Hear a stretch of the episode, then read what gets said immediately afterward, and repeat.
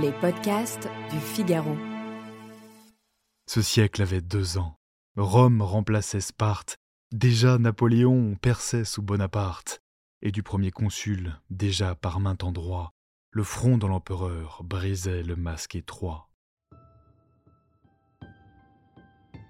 Vous avez peut-être déjà entendu leur texte, mais connaissez-vous leur histoire? Je suis Alban Barthélemy et vous écoutez le Moment Poésie. Amis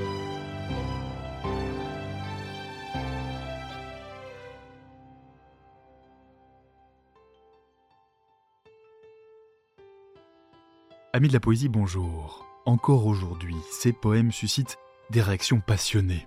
On les adore ou on les déteste, mais difficile de rester insensible devant l'œuvre du grand Victor Hugo. La vie de cet écrivain n'en est d'ailleurs pas moins tourmentée et hors du commun.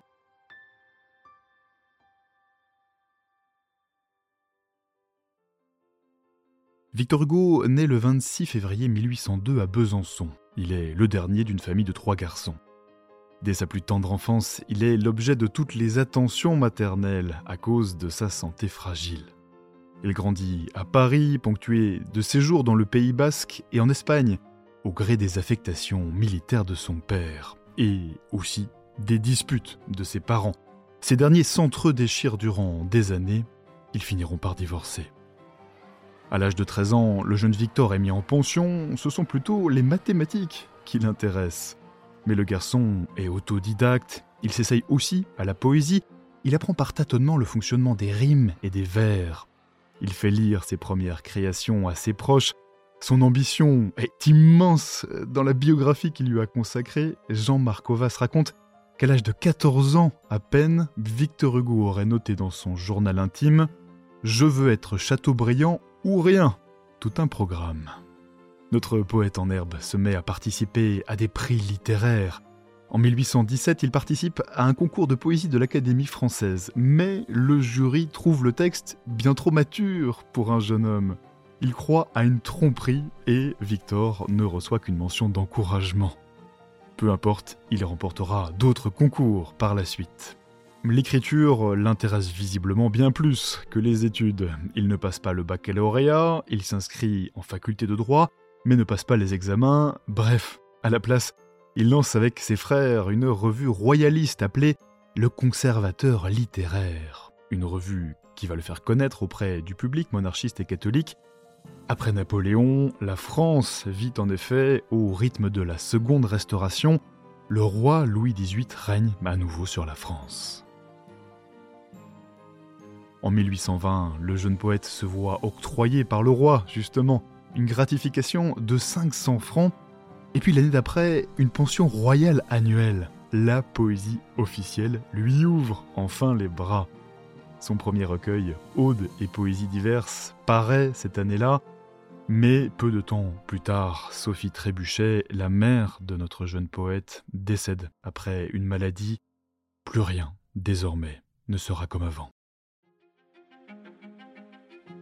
Qu'il passe en paix au sein d'un monde qu'il ignore, l'auguste infortuné que son âme dévore.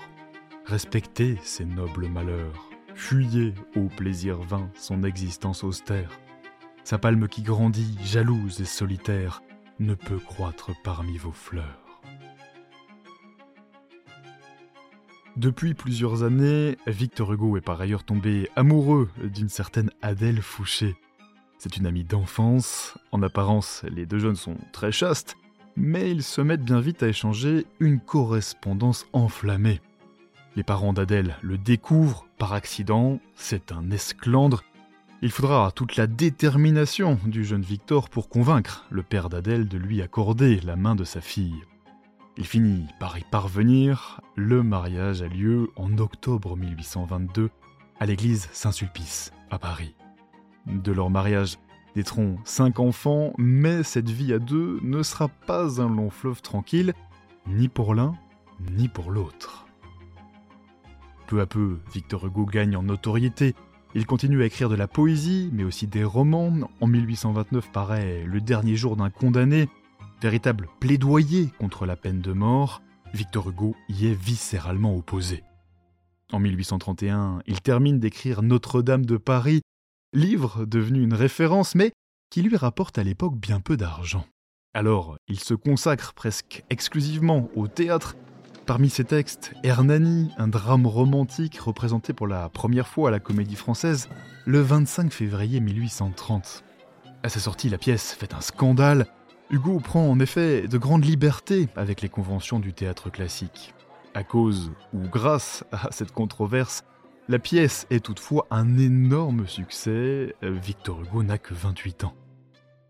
Le couple Hugo reçoit beaucoup de visiteurs à leur domicile, rue Notre-Dame-des-Champs, Lamartine, Musset, Delacroix, ainsi que l'écrivain et critique littéraire Charles-Augustin Sainte-Beuve. Ce dernier devient peu à peu le confident d'Adèle et de fil en aiguille son amant. Hugo n'a rien vu venir, quand il l'apprend, c'est la douche froide, il ne va d'ailleurs pas tarder à lui rendre l'appareil. En attendant, en 1841, Victor Hugo est reçu à l'Académie française après trois tentatives infructueuses. C'est la coqueluche du tout Paris littéraire, mais c'est la politique qui va emporter notre poète dans la seconde moitié de sa vie. Je vous raconte cela la semaine prochaine. Un extrait de poème de Victor Hugo, Ce siècle avait deux ans.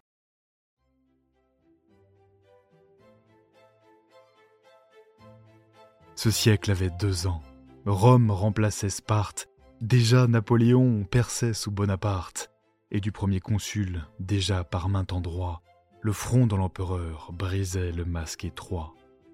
Alors, dans Besançon, vieille ville espagnole, jetée comme la graine au gré de l'air qui vole, naquit d'un sang breton et lorrain à la fois, un enfant sans couleur, sans regard et sans voix. Si débile qu'il fut, ainsi qu'une chimère, abandonné de tous, excepté de sa mère, et que son cou, ployé comme un frêle roseau, fit faire en même temps sa bière et son berceau. Cet enfant, que la vie effaçait de son livre, et qui n'avait pas même un lendemain à vivre, c'est moi.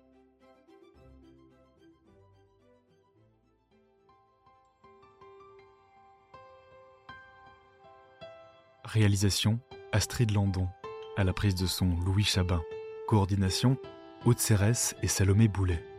Ce podcast est à retrouver sur le Figaro.fr et sur toutes les plateformes de téléchargement. À bientôt.